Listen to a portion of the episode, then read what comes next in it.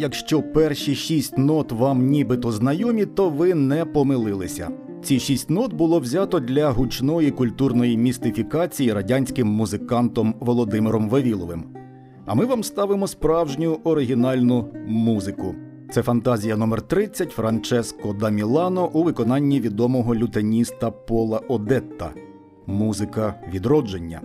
Я би цю добу так не називав. Тут більш доречно, як на мене, інше слово переформатування.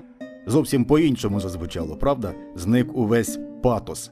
Під час переформатування Європи змінилося не тільки мистецтво і політика, а і ставлення людини до своєї душі. Або так, ставлення до душі змінило світ.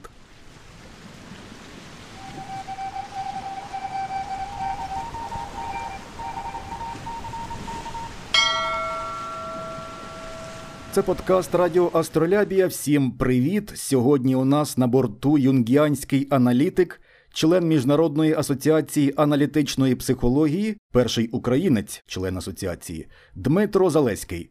Як фаховий редактор Дмитро Залеський працював з українським текстом книги Томаса Мура Піклування про душу, як сповнити глибиною і сенсом щоденне життя, котра вийшла друком у видавництві Астролябія. Вітаю, пане Дмитре. Добрий вечір. Я не коротко почну вступну частину. Очевидно, що тема цього вимагає. Ця книга виклад мого особистого світосприйняття. Це перший рядок книги, пише Томас Мур. І от, власне, нам потрібно поговорити про світосприйняття Томаса Мура, його перші сторінки, вступ книги. Як на мене, що я побачив, це така от його декларація або ідейний маніфест, де автор пише і згадує інтелектуальні орієнтири. Зокрема, Томас Мур згадує Марсіліо Фічіно, причому згадує неодноразово, і причому на сусідніх сторінках тут теж я бачу такий прямо певний сигнал про те, що ця ідеологія, ці сучасні справжні європейські цінності, так будемо говорити, не беручи до уваги сатиричні кліше, які часто нині звучать. Про Марсіліо Фічіно поговоримо. Для початку Марсіліо Фічіно жив і працював у 15 сторіччі і був, можна так сказати, командуючим інтелектуального крила політичної імперії Козімо Медічі. Платонівська академія, якою керував Марсіліо Фічіно, була заснована власне Козімо Медічі, і займалися там кількома речами учасники цієї спілки, можна так сказати. Вони продукували ідеї, думки, до яких дослухався або приймав і аналізував володар, те, що сьогодні ми можемо називати словом think-tank – продукування ідей, займалися впливом на уми населення для того, щоб володар міг утримувати владу, це те, що військовій термінології сьогодні називається словом псайопс психологічні операції, і також займалися дослідженнями тонкого світу, дослідженнями світу ідеального для того, щоб впливати на світ матеріальний, для того, щоб володар міг отримати користь, володіти територіями або певними ресурсами. Окрім цього, також, звісно, що не обходилося без ритуалів, без магії, без теоргії, те, що називається окультизмом. І Томас Мур про це власне теж пише у вступній частині. Зокрема, він говорить. Великі мислителі епохи Ренесансу постійно намагалися примирити медицину і магію, релігію і філософію, буденне життя і медитацію, мудрість давніх часів і найсучасніші винаходи та відкриття, пише Томас Мур Марсіліо Фічіно повернув Європі Платона, і це його найбільше інтелектуальне надбання. Він перекладав праці Платона, мало того, що він їх перекладав, він їх коментував, тому що просто переклад для навіть непересічного читача був надто важкий. І найбільш цінними якраз речами і були переклади Платона з коментарями Марсіліо Фічіно. Що сам Марсіліо Фічіно взяв з Платона для себе це те, що душа є ключем до Всесвіту. і взагалі до всього. Тобто, працюючи з душею, ти можеш отримати все, що завгодно. Можеш отримати успіх у стосунках, можеш отримати фінансовий успіх, і, власне, можеш отримати і утримувати владу, що і підтвердилося прямим чином. Сам володар Козімо Медічі успішно правив кілька десятиліть Флоренцією, не займаючи жодної офіційної посади. Тут я бачу, що саме на, зокрема, у таких роботах Марсіліо Фічіно свій світогляд і свої поради Томас Мур і будує сама постать Томаса Мура теж заслуговує на увагу, доволі таки цікава, напівтаємна. Скажімо так, стисла біографія дає таке підґрунтя для роздумів. Часто називають Томаса Мура колишнім монахом. Я з цим не згоден, тому що, як на мене, не можна бути колишнім монахом. Він був семінаристом і готувався стати католицьким священником. Як сам в цій книзі піклування про душу і пише Томас Мур, що я готувався стати священником з дитинства. Він народився в католицькій сім'ї, і іншого шляху не бачив ні він, ні його батьки. Але, як говорить Томас Мур, я уже на підході до висвячення, як він так м'яко каже, переформатував свій світогляд. Тут теж цікаво, як на мене, тому що з поглядами, які викладав у коментарях до Платона Марсіліо Фічіно, ніяк не міг бути Томас Мур католицьким священником, там практично єресі, можна сказати. І ясно, що ці протиріччя спрацювали на те, щоб прийняти такий революційний крок і змінити своє життя. Небагато людей так вчиняє, але я маю теж таку думку, що люди з такими поглядами і люди, які уміють бачити, такі як Томас Мур, вони, скажімо так, знаходяться під наглядом. І, можливо, я не здивуюся, якщо Томас Мур отримав якусь іншу пропозицію і став членом одного з таємних орденів. Це моя думка. Пане Дмитре, вам слово. Для вас ця книга стала відкриттям або, можливо, підтвердженням ваших міркувань, або, можливо, ваших напрацювань як фахівця. Кілька книг Томаса Мура стали бестселерами. Це не типова ситуація для юнгіанської чи аналітичної літератури, бо, е, в принципі, аналітична література вона друкується до досить обмеженого кола читачів. Але є такі автори серед аналітиків, які е, розривають оце обмеження, які є авторами для просто величезної купи людей, інтелектуалів, які е, зачитуються цими книгами. Такий Джеймс Холіс, такий якраз е, Томас Мур, така Шенонда Болен. Е, ну, Це я кажу про інгіанських аналітиків. Томас Мур був відомий своїми роботами, але досить довго він не перекладався ні, е, ні російською мовою, ну і, звісно, не українською. Тому, звичайно, я був щасливий, коли мене запросили е, працювати з цією книжкою. І, звичайно, я відкрив для себе ще раз Томаса Мура. Ви сказали дуже такі цікаві і важливі речі. Е, ви знаєте, от е, така е, переміна професії всередині, всередині життя взагалі це досить характерна річ для аналітиків. Більшість аналітиків, е, не просто більшість, а просто величезна більшість аналітиків, переважна. Це ситуація, коли людина приходить до професії в другій половині життя. Починаючи вчитися саме аналітичній професії в 35 років, 30, 40, 50 і навіть 60. У мене є студент 60 років якраз. І е, Причому це дуже перспективний студент. Причому, яка була попередня професія, е, не дуже важливо. Це може бути досить такі людяні професії, я маю на увазі, е, ну, які пов'язані з піклуванням про тіло, там, медицина, е, фінанси, економіка. Ну, що завгодно. Це може бути і, звичайно, священники, священнослужителі, чому ні? Але в другій половині життя відкривається нове розуміння якесь своєї цінності, свого значення, своїх якостей. і людина починає працювати в цьому напрямку, набувати нові професії. Така ситуація склалася, я думаю, і у Томаса Мура. Він пише трошки про це в цій книжці, описує цю ситуацію, вибір цей. Ну і справді, ви кажете про такий таємний орден. Ну, знаєте, тут два аспекти є такі. Ми говоримо про Фічіно, про Казімо Медичі і про те, що там певне е, знання відкривав Фічіно, яке допомагало владарювати. Ну, але ж для психолога, наприклад, який іде в цьому напрямку і допомагає або сам досягає якоїсь влади, або допомагає комусь владарювати, е, абсолютно очевидно, він стикається з таким ефектом, який, в принципі, в релігії та і в психології теж можна називати занепастити душу. Тут, якби, це якраз ситуація, якщо ти використовуєш саме для цього свої душевні надбання, то по суті ти продаєш е, душу дияволу.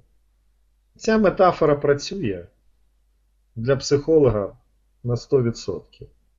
Таких прикладів просто, я не знаю, просто безліч. І дуже багато моїх колег, які починали зі мною там, займатися психологією і вибрали саме такий шлях, я їм співчуваю.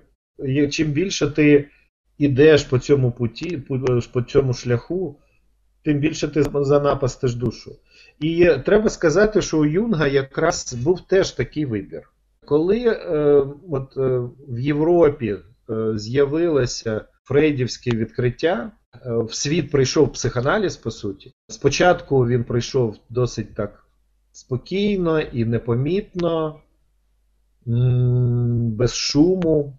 Це була група просто дослідників в Відні, які створили таке досить е, творче поле розвитку, е, науковці, ті, що е, сплотилися навколо Фрейда, які саме розробляли спосіб лікування. Перш за все, лікування тих хвороб, які абсолютно не попадали до переліку там хвороб, яких можна було зрозуміти навіть. Ну, я маю на увазі в першу чергу там істерія, наприклад.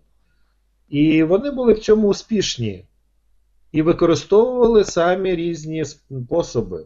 Фрейд спочатку практикував гіпноз навіть, там, навчаючись у Шарко і інших практиків.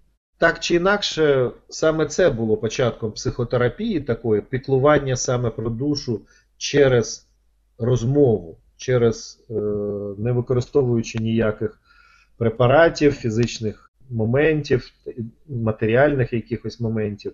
Тільки слово використовували психоаналітики, як і досі вони здебільшого використовують саме слово. Юнг, коли потрапив, це було якраз трошки пізніше, там спочатку це була переписка, а потім він потрапив в цей круг. Він привів з собою досить потужну команду цюрівських психіатрів, він був не один, це була така досить серйозна наукова база, чого, до речі, не було якраз у Відні. І коли ці дві групи зустрілися, якби результати такі вийшли досить вибухові. І питання якби розповсюдження цього напрямку та цього способу лікування, воно виникло, в принципі, в перші ж роки. Коли, я думаю, можливо, вже в той період, коли 1905 році Юнг, і Фрейд і Ференсі з'їздили в Америку, можливо, тоді вони усвідомили, наскільки. Е, Я прошу пробачення, це трошки пізніше було, це можливо сьомий рік. Треба подивитися. Але е, саме через ці лекції, я думаю, вони усвідомили, наскільки вибуховим таким вибуховим е, явищем є народження психоаналізу. І це усвідомили, я думаю, і вони абсолютно по-різному поставилися до цієї ситуації. Це справді було явище, до досить серйозно змінило європейську культуру. І ставлення до сексуальності, ставлення до тіла, ставлення до персональних кордонів, ставлення до персональної інформації. Дуже багато моментів змінилося ну, глибоко в культурі Західної Європи і Америки. тих країн, які були, в принципі, там, де був доступ, ну, доступний е, саме психоаналіз, змінилося е, глибоко і безповоротно. Реакція, от якби подальша Фрейда Юнга, були досить різні, бо Фрейд почав будувати спільноту. Спільноту, яка зараз є потужною спільнотою психоаналітичною.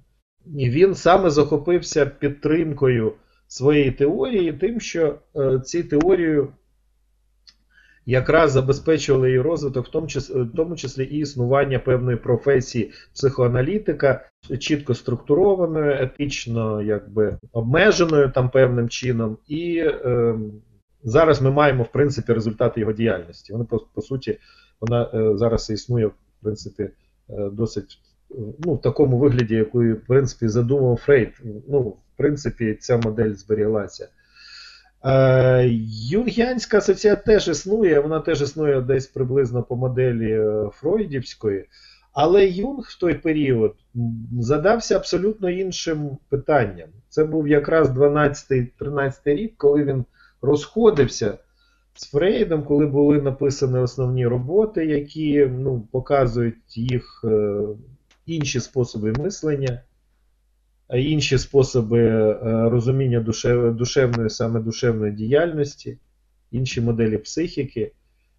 І Юнг, як ми бачимо, це із щоденників його, тільки відкритих чорних е, книг Юнга, він писав тоді ці щоденники. Юнг якраз задавався питанням тоді вже, наскільки впливовим може бути психолог в цьому світі. Скільки влади він отримує, коли він справді відкриває механізми психологічної дії, психологічних е, ефектів, феноменів і так далі. І ці діалоги вони вражаючі, бо Юнг відмовляється від цього. Він, він, Він з болю приймає це, але поводиться з цим дуже обережно. І треба сказати, що подальші події вони якраз е, втягують і психоаналітиків, і Юнга, і послідовників Юнга в буремні часи вже там Першої, а потім Другої світової війни, де якраз е, почали застосовуватися потужні психологічні технології і не на користь людям. Можливо, в ситуації е, Медичі і Фучіна це було продуктивно, але зараз ми бачимо, що психологічні способи, околовладні особливо, вони дають, на мій погляд, абсолютно протилежні дуже часто результати. Але ж ми говоримо про конкретних людей, безпосередніх психологів і психотерапевтів. Хороше питання. Що відбувається з душею психолога, якщо він використовує свої знання для того, щоб маніпулювати, наприклад, душевними процесами. Якраз це питання і піднімає в тому числі Томас Мур. Бо ти не можеш бути інтактним в цій ситуації.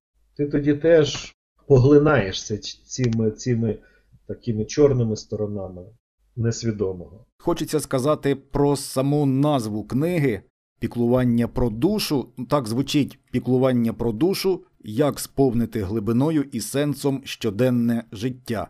Але ж насправді це не такий от мейнстрімовий нині лайвгаківський посібник, як там досягти чогось, саморозвиток. Навпаки, Томас Мурт говорить про те, що ми тут займаємося взагалі дещо іншими речами. Але разом з тим ця книга є і практичним порадником. Ну так, так, да, безумовно. Ну, так чи інакше, Томас Мур покладається на свій досвід все ж таки як е, такого практичного психолога, психотерапевта, який працює з пацієнтами кожен день і по багато годин. І, в принципі, це і є якби психологічний вибір. Бо, в принципі, якщо ми говоримо про те, що ми можемо піклуватися про душу, то це дуже персоналізована така процедура, як коли з одного боку одна душа піклується про іншу душу. Да? Це якби така діалогова історія. І ми не претендуємо на те, щоб приносити там щастя або статок, або ще щось кому, ну, якимось там е, більшим соціальним там е, категоріям. Да?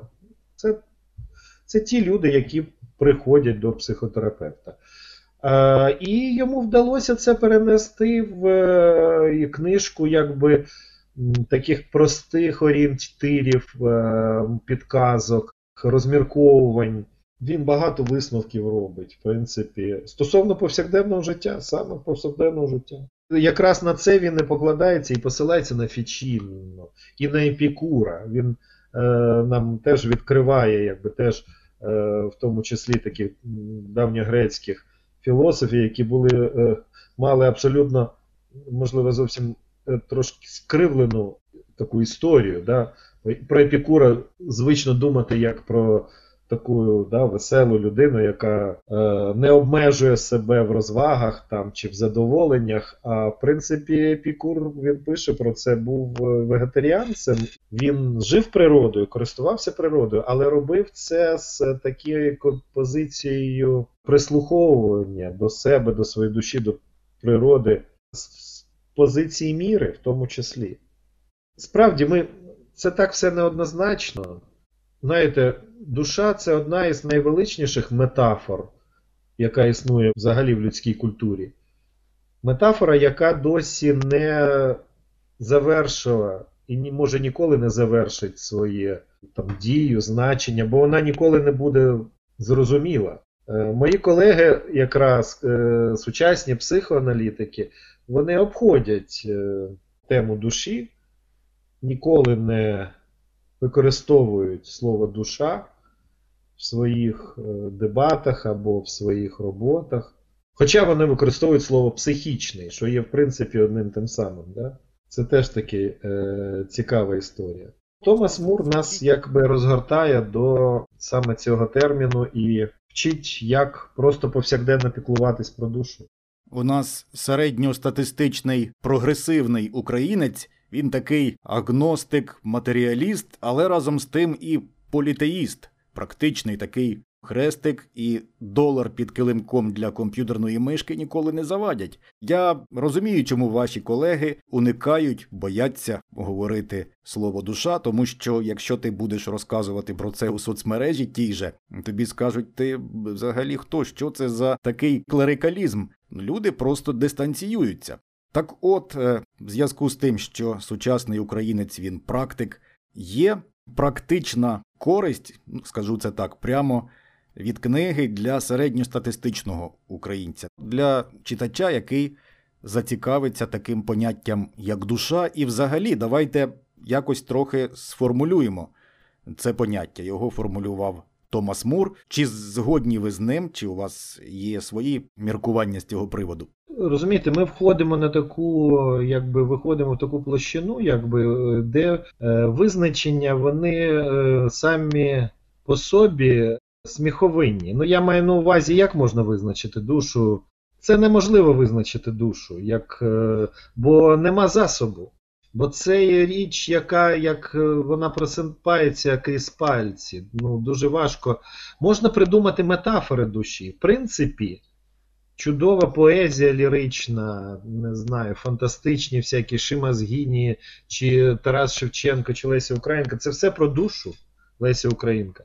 Це все про душу. Вони писали про душу, і це є якраз і є їх визначенням. І тут якби від дуже простого до досить складного. Ми же всі прекрасно, у нас є певна уява про те, коли ми кажемо, людина душевна. Ми же так кажемо один про одного. Ця людина душевна. Бесіда може бути душевна. Настрій може бути душевний. Зустріч може бути душевна. Чарка може бути душевна. Ми використовуємо це в нашій мові, і, в принципі, використовуємо в самих таких, знаєте, ну, теплих і важливих для себе ситуаціях. І це дуже важко е, саме спланувати. Душевну бесіду не сплануєш. Якщо ти її плануєш, то вона вже може бути з досить високою вирогідністю фальшива. Така дивна штука. Душу важко упіймати таким чином. Ну, то, то, що точно відноситься до душі, це певний діалоговість якась певна, бо душа навряд чи може існувати самотня. Хоча це теж не є повне виділення, ну, ну якесь визначення. Мені завжди подобалася ще одна така історія, яку я там розказую там, часто студентам, про те, як душа рухається. Бо от в сучасному світі е, легше всього втратити душу в ситуації якраз прискорення темпу, бо нас все провокує на темп. Темп мислення, темп розмови, темп е, сучасних кіно, темп репу, темп е, багатьох явищ, які навколо нас відбуваються. Він, Цей темп досить інтенсивний. От наскільки ми встигаємо за всім цим, розумієте? Наскільки нам вдається розігнати свою душу? Це велике питання. Така історія мені завжди згадується, як е, це якийсь фільм був, е, старий фільм якийсь е, про мандри, про подорожі. І там європейці йшли в гори, піднімалися в гори десь в Андах чи в Мексиці, десь в Латинській Америці. їх супроводжували індіанці. Індіанці несли речі, звичайно, і ну, якби допомагали їм в дорозі. І там така штука відбувалася. Періодично індіанці зупинялися і сиділи в коло, і курили. Ну і європейці до них зверталися, чому ми не йдемо, що відбувається. Що від... А вони не мож... вони відповідали щось незрозуміле, таке misunderstanding. Не можна було зрозуміти, про е, що відбувається. І от в один момент, е, потім вже пізніше, е, один із європейців там зближається з індіанцем, і у них виникає якраз така певна довіра, душевне таке спілкування. І він його питає: слухайте, а чого, коли ми піднімалися? Там вже певні такі всякі події відбулися. Ну, якби це такий, в принципі, фільм якийсь е, з пригодами, там, всякими історіями. І він його питає, що, чому ви зупинялися, чому ви не йшли в тому темпі, як ми задавали? А індіанець йому відповідає: Ти знаєш, друже, ми надто швидко рухались, і наші душі не поспивали за нами. І Томас Мур говорить про те, що дійсно ми в житті використовуємо ці слова про душевність, душевну музику, дійсно душевну бесіду, тобто це поняття живе в нас, але ми і втрачаємо душу дуже часто. І тут він якраз говорить про поняття піклування про душу. Давайте поговоримо про це. Як практик, все ж таки Томас Мур зазначає, що ви ж уже зрозуміли, що піклування про душу своєю цариною досить таки відрізняється від більшості сучасних психологічних і психотерапевтичних методик. Тобто це не рецепт, що ти свої проблеми якимось чином вилікуєш або позбудешся їх. Так от, як говорить той таки Томас Мур, що уявляє людина, що я такий відкриваю невидимий саквояж з інструментом і видаляю всі проблеми мого відвідувача. І все. До побачення, дякую. Таке от практичне сприйняття людиною того, що може, чим може допомогти той же психотерапевт. Томас Мур говорить, що це зовсім інше, це не те, це відрізняється від загальних практик. Ну, це так одночасно і не так. Бо, в принципі, можна так сказати, що досить часто люди, які занурюються, і відкривають для себе психоаналіз, починають працювати там в психотерапії, психоаналізі, вони е, відкривають перш за все психоаналіз, як такий спосіб піклування про душу. Але е, піклування про душу, звичайно, цим абсолютно не обмежується, бо в психоаналізі зазвичай людина просто, наче якби ставиться така певна задача, і, можливо, навіть це вона досягається інколи. Хотілося б, щоб це було частіше. Е, якби досягається такий зв'язок е, з душевними процесами. Ми можемо потрапити в певний ритм з душевними процесами. І для такої практичної сучасної людини, перш за все, головним підтвердженням є зникнення симптомів, зниження тривоги, панічні атаки проходять, чи там е, булімія, чи це є ще якісь серйозні і несерйозні речі, з якими людина приходить до психотерапевта, там, да, там депресія, е, криза в результаті, наприклад, розлучення чи якихось проблем е, сімейних, проблем дітей, батьків. і так далі. і так далі. Безліч, безліч таких зовнішніх проблем нас приводять до психотерапії. Але коли людина отримує оцей нерв, ви знаєте, справді інколи я е, розумію, знаєте, е, прогрес психотерапії саме таким чином, коли мої пацієнти, наприклад, навчаються відпочивати. Бо дуже часто до мене приходять люди, які не відпочивають і не відчувають потреби в цьому. Нікуди не літають, нікуди не їздять, не використовують навіть ті ем, статки, які у них є, для того, щоб там повноцінно відпочити, наприклад, дати собі раду і знайти в цьому світі якісь місця, які їм приємні. Теж стосується і тіла. Заняття спортом, заняття контактом з тілом, з тілесністю. Це теж такий фон звичай психотерапії. І ми, коли запускаємо, вже, так сказати, е, ну, втрачаємо зв'язок з душею, ми одночасно втрачаємо зв'язок з досить багатьма речами. Розумієте, ми якби вже садистськи часто поводимося з е, власним тілом.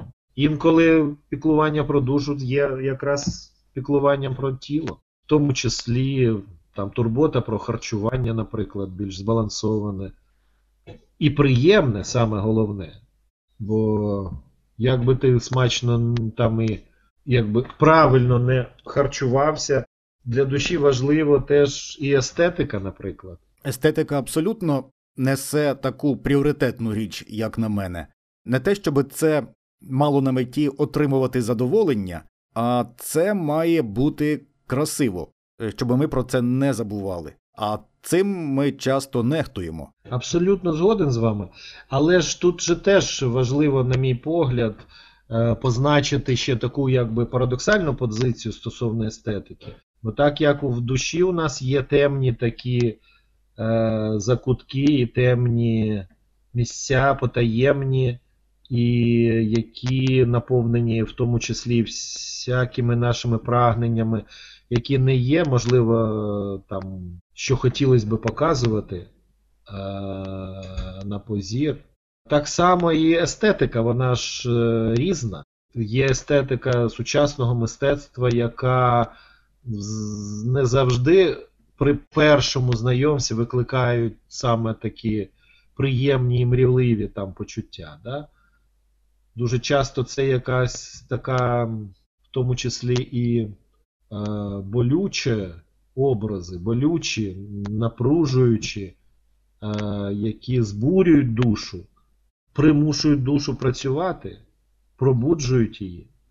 Не так давно був на виставці от сучасних українських художників е, такої епохи 2000-х і кінця якраз 20-го е, століття в приватних колекціях вона тут виставлялася на Києві. І там, ну, там деякі роботи вони просто такі страшні. Е, я маю на увазі роботи Савадова, Ройбурда, але вони примушують дивитися всередині себе в тому числі, споглядати якісь такі кутки, які інколи ти сам просто не наважуєшся відкрити. Томас Мур учить нас уміти спостерігати за душею. Ви як практик пробували це втілювати? Чи були у вас якісь спостереження, чи можете ви взагалі поділитися досвідом? Ви знаєте, мені це важко завжди давалося. Я людина діалогова. Е, звичайно, я проходив свій аналіз персональний досить довго, і це якби спосіб аналітика заглянути всередину таких душевних процесів. Це саме проходити персональний аналіз. В юності я експериментував із різними препаратами, був і такий етап дослідження. Ну, я маю на увазі галюциногенні всякі препарати, які ну, важко назвати наркотиками, бо вони не приносять там задоволення, як там гриби або е, рослинні препарати. Або голотропне дихання, да, там теж досить потужна зміна Е, якраз е, ну, пробудження уяви така, або ну, є більш такі е, легкі техніки і без всяких там, без хімії, це, наприклад, як символ драма, це робота з уявою внутрішньою. Ну, ви знаєте, все одно все одно з роками, от я вже практикую, виходить, ну, десь виходить більше 25 років, да? Та ні, мабуть, вже 30 виходить. 30 років у мене вже практики такої безпеки. Я дуже рано став саме психотерапевтом, так вийшло. І за ці роки все одно я схиляюся до того, що найкращим все ж таки методом таким самодослідження, в тому числі, є все ж таки аналітичний метод, ну, психоаналіз. І саме головне, тут вдається все ж таки обійти оці спокуси. Бо коли люди починають, наприклад, рухатись в такому духовному, знову ж таки, вирощуванні в собі такої здатності, да, використовуючи там певні гіпнотичні техніки, е, східні, можливо, і так далі, все одно такий спосіб, коли там є учителя, навколо яких е, утворюється там певне коле прибічників, і ці учителя вже займають позицію спочатку гуру, потім ще вище над гуру, потім ще вище над гуру, знаєте. Це знову ж таки дає шалену владу, і наскільки людина може це витримувати, які у неї є е, можливості.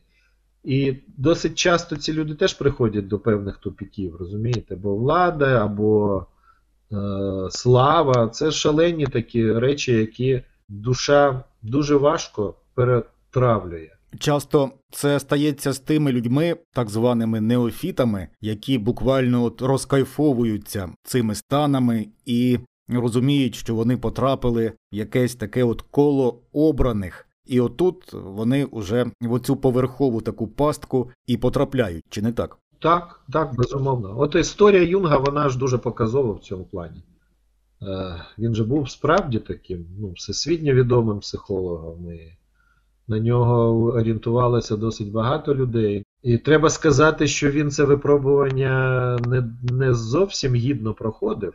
Ми знаємо його досить складні стосунки знову ж таки з нацистами, з німцями період якраз. Приходу нациста до влади в 36-му році він приймав участь, е, організовував по суті, конгрес психотерапії в Берліні. Хоча в принципі, в своїх виступах він е, досить жорстко критикував авторитаризм персонально там, Гітлера і все його оточення. Але при цьому все ж таки ми бачимо, що у нього теж були певні вислови і були проблеми з толерантністю певною до колег євреїв і так далі. Да? І в принципі, це для нього був шаленим викликом.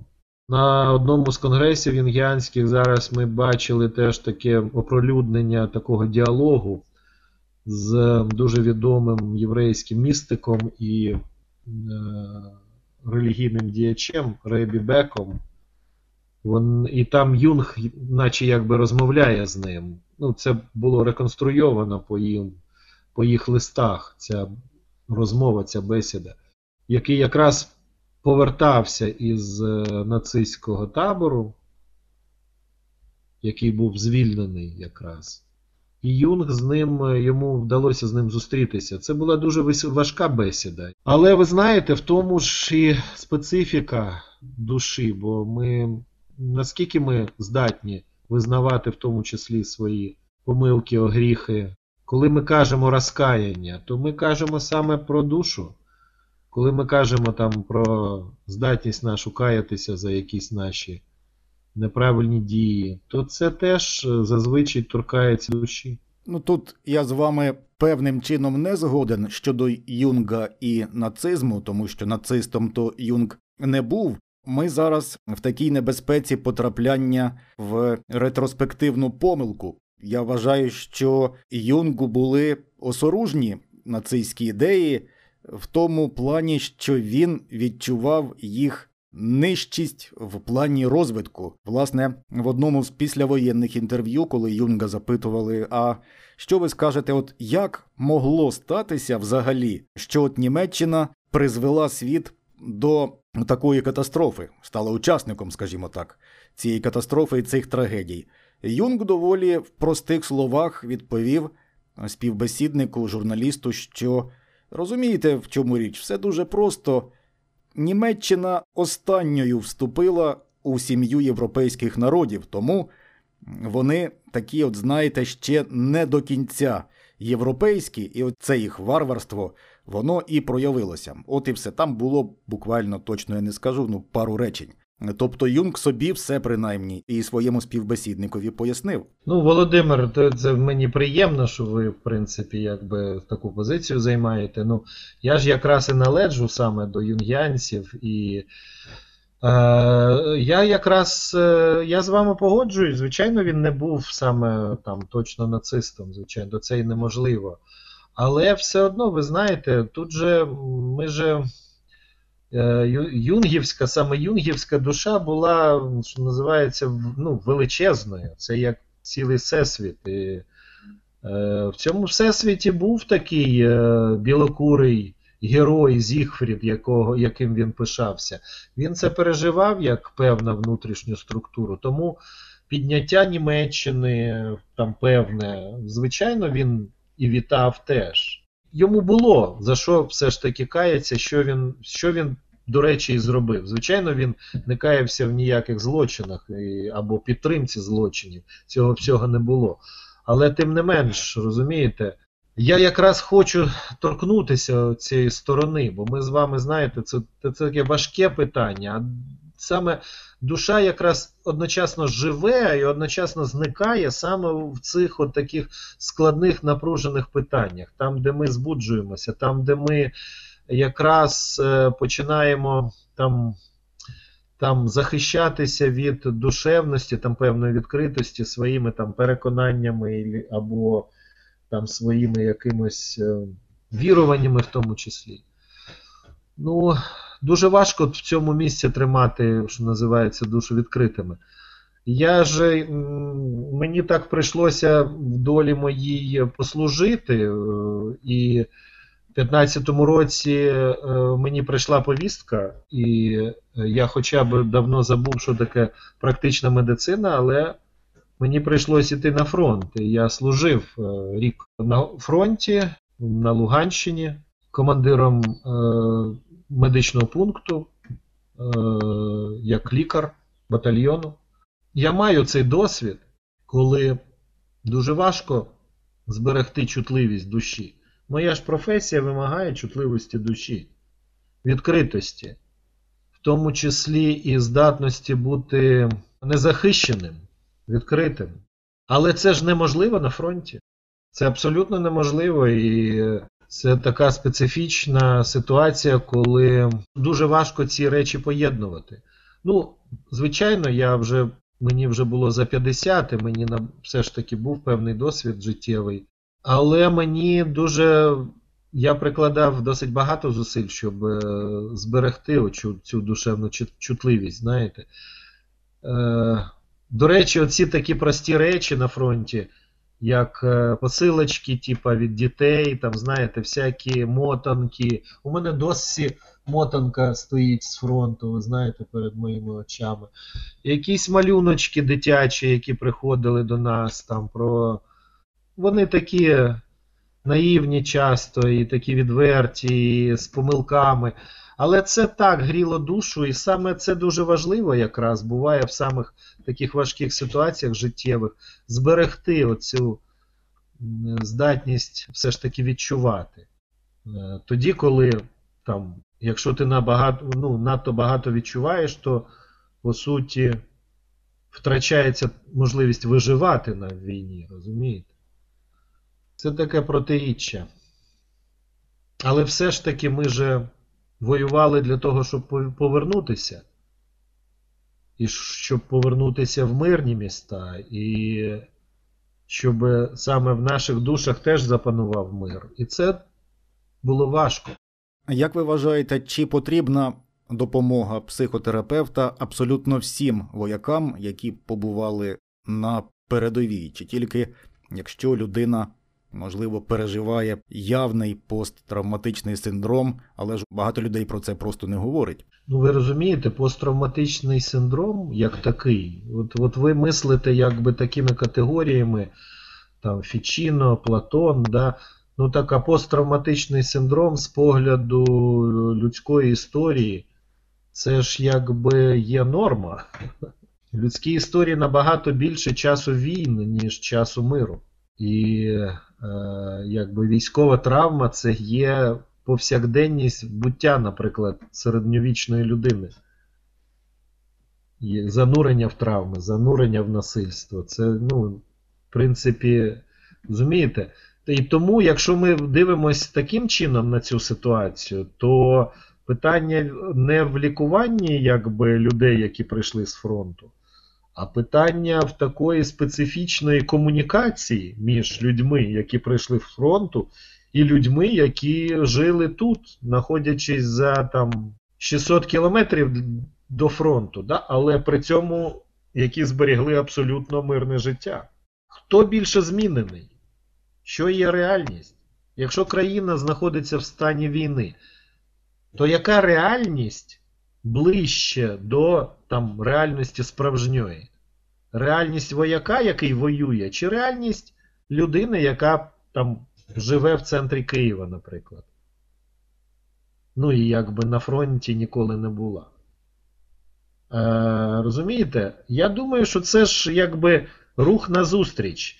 Я думаю, і от пробити, розумієте, якби пробити оці стіни між е, нерозуміння, я думаю, може людина з різних боків. З одного боку, це може бути сам вояк, який йде там в психотерапію і навчається жити мирно. Добре, так би хотілося. Ми від нього, наче якби цього і чекаємо. Але ще більше ефективно, коли людина з іншого боку, з мирного боку, старається пробитися до душі вояка. Бо це дуже важко. Душа вояка вона загрубіла, вона часто зачерствіла, вона в одному місці чутлива, шалено, болюче, а в іншому місці абсолютно нечутлива, як броня, як панцир. Розумієте? І це не просто, на мій погляд, але я би ставив питання саме діалоговим чином. І в цього діалогу точно потребують всі.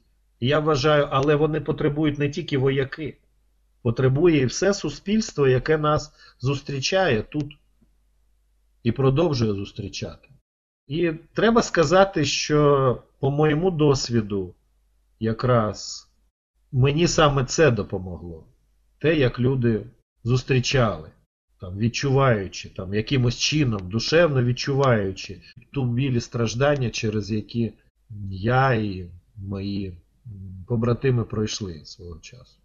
Так що я би не ставив знову ж таки це питання клінічно. Клінічно є люди, є психотерапевти, звичайно, які мають досвід напрацювання, є методики, нас навчали. Ну, я маю на увазі моїх колег, психологів навчали і е, ізраїльтяни, і американці, як буде з цими військовими травмами. В принципі, спеціалістів е, в Україні достатньо. Наскільки ветерани йдуть, звертаються до, в ці всі організації, це велике питання. Велике питання, бо дуже багато хто оминає і шукає способів все ж таки зустрічі такої якби, ну, душевної, ну, в якихось інших формах. Е, Ну, тут, знаєте, я думаю, що тут треба гуртом якось це питання вирішувати з різних боків. Томас Мур доволі специфічно говорить про вирішення таких питань. Зокрема, він пише: ось сучасні емоційні скарги, які ми, психотерапевти, щодня чуємо у своїй терапевтичній практиці: спустошеність, втрата сенсу існування, невизначеність, депресія, розчарування у шлюбі, сім'ї та стосунках, втрата цінностей, прагнення життєвої самореалізації, голод за духовністю. Усі ці симптоми свідчать про втрачання душі і вказують нам на те, чого прагне душа. Але знов таки Томас Мур говорить про те, що ваші оці всі больові відчуття це не є чимось таким, що потрібно відтинати і позбавлятися, що це життя самої душі. Він говорить про те, що ви повинні з цим жити. І тут виникає питання, коли читач скаже собі, власне, а навіщо тоді мені такі поради, якщо вони мене не лікують? Ну так, ну так, бачите, це. Ну, розумієте ж, сучасна там психоаналіз і психотерапія е, претендує ж, е, ну, це взагалі така, якби, з одного боку, це ну, якби скромні такі позиції, да? ну, ніхто там не обіцяє якогось там повного щастя.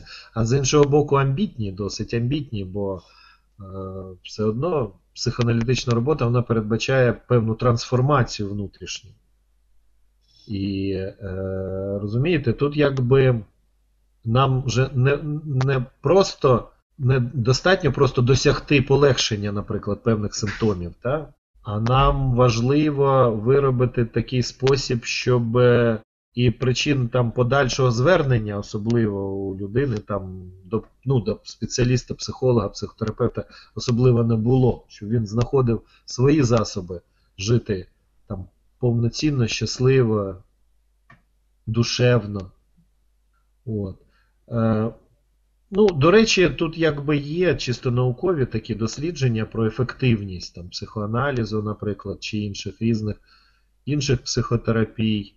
І, в принципі, в цих дослідженнях ми бачимо, що там після, наприклад, е, поведінкової терапії е, результати в відсотках набагато кращі. Ну, не набагато, а десь там 80% там у них досить непогані результати, там, мабуть, самі високі всіх психотерапій.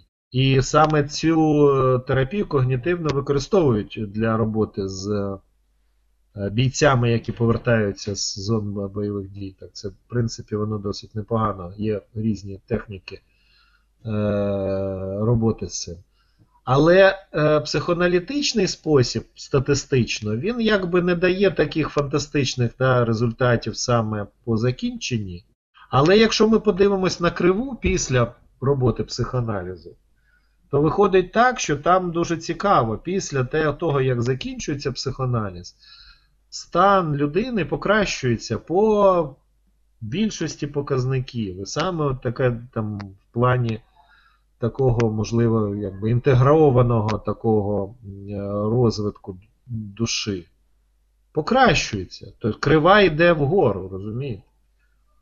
Ну, на відміну, наприклад, на наших сусідів там поведінкової терапії, яка все ж таки після після певного часу такі результати знижуються. Тому якби психоаналіз е, крива йде вгору саме, да? навіть після закінчення. Якби напрацьовуються певні механізми такі е, і так, ну, такий спосіб самопіклування про свою душу. Оце дуже важливо, на мій погляд. І Томас Мур справді розширяє нам цей контекст, бачите. Ну, взагалі, от то, що ви перечислили, це справді, знаєте, я згадую, як е, я відчував себе, коли я повертався з фронту і занурювався в проблеми моїх пацієнтів. І як мені в душі було порівнювати да, проблеми, е, ну, як я там збирав е, внутрішні органи да, там, своїм бійцям, і такі душевні проблеми ну, тих людей, я, звичайно, не обіцінюю ніяк це, але ну, це інші масштаби, розумієте? Людей, які там повсякденно ходять на роботу і страждають саме там через е, незадовільні стосунки. Справді це страшно і часто важко це пережити, але, знаєте, душа грубіша на фронті. З іншого боку, розумієте, от люди, які приходять з фронту, вони. От я коли прийшов, то. Ви знаєте, я насолоджувався кожним таким простим, ну, тими речами, які я до цього не насолоджувався. Простими повторами, простими речами. Просто кожна весна для мене це якийсь вибух. Я досить гостро це відчуваю, знаєте. Кожна там якісь е, прості речі, які мене оточують. Там мій вон кіт, який хоче зараз щось поїсти, чи там собака моя, чи мої діти, мої дружина, ну вибачте, я, він просто з'явився, тому, звичайно, сім'я, вона, мабуть, на першому місці йшла. Але прості стосунки, такі звичайні, вони набувають якоїсь величезної цінності. Бо ти відчуваєш все-таки, з чим ти можеш порівнювати, як ти можеш це втратити. Інколи ми душу відкриваємо, коли відбувається надлом, серцевину гілки, можна побачити, коли її зламати. Інколи душевні надломи нам відкривають саме існування взагалі нашої душі, бо ми розуміємо, що щось у мене щось таке болить, що раніше не боліло. І це теж такий привід людині зайнятися, звернути увагу на свою душу. І це вже початок шляху інколи. Тому е, Томас Мур вже реабілітує таку поетику хвороби. Бо дуже часто саме душевна хвороба взагалі розгортає нас до відчуття душі. Піклування про душу, пише Томас Мур, це не проект самовдосконалення і не спосіб звільнитися від турбот і болю людського існування. Томас Мур про це говорить і на початку, і на завершенні книги. Ми можемо зараз як певний такий підсумок підвести, що коли у тебе трапляються певні такі дискомфортні відчуття, негаразди, або що Томас Мур говорить про те, що це таким чином промовляє і живе душа. Але це не є ненормальним, і це не потрібно відтинати, тому що ти будеш таким чином відтинати і частину душі. І тут ми говоримо про те, що спостерігання за душею є такою постійною роботою.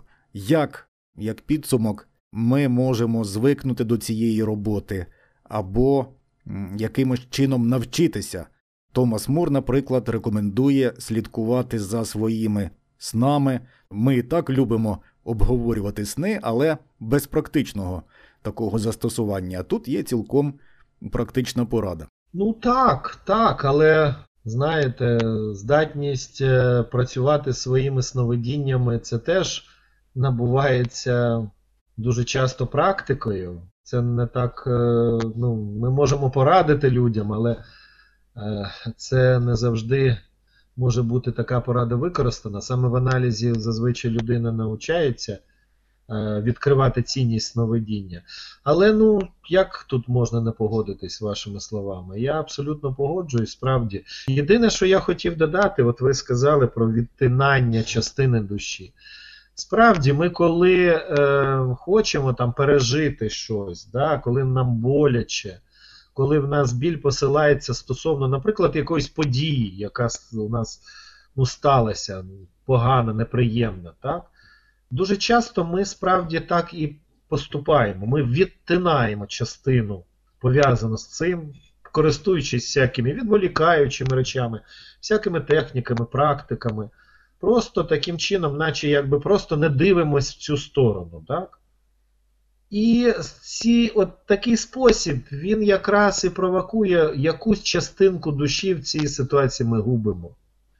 Розумієте, то, що в цілому, да, так, знаєте, я би сказав, е, стратегічно навчає Томас Мур, ну і Юнг взагалі, і юнгянська психологія, це якраз е, такої, можливо, навіть сили і волі утримувати свої частини навіть неприємні, навіть болючі в полі зору, не викидати, не відтинати частини своєї душі. Інколи іти назустріч болю в цій ситуації. Ну, от це, І це якраз та річ, яка не робить там, юнгянську психологію, психоаналіз взагалі самим популярним. Бо інколи нам приходиться йти в напрямку болі, а не навпаки.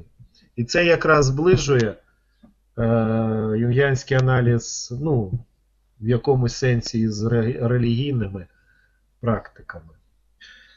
Але все одно головним таким стратегічною ідеєю є певна цілісність. І душа це такий спосіб відчувати цілісність, я би сказав. Це такий голос цілісності. Душа завжди нам дає знати, коли ми втрачаємо, розщеплюємось втрачаємо якусь частину себе, відщеплюємо якусь частину себе. Вона починає боліти. Це були цінні поради від юнгіанського аналітика, члена Міжнародної асоціації аналітичної психології Дмитра Залеського. Боюся, що однієї нашої розмови замало. Можливо, що ми поговоримо ще і не один раз, тому я з вами не прощаюся, а говорю.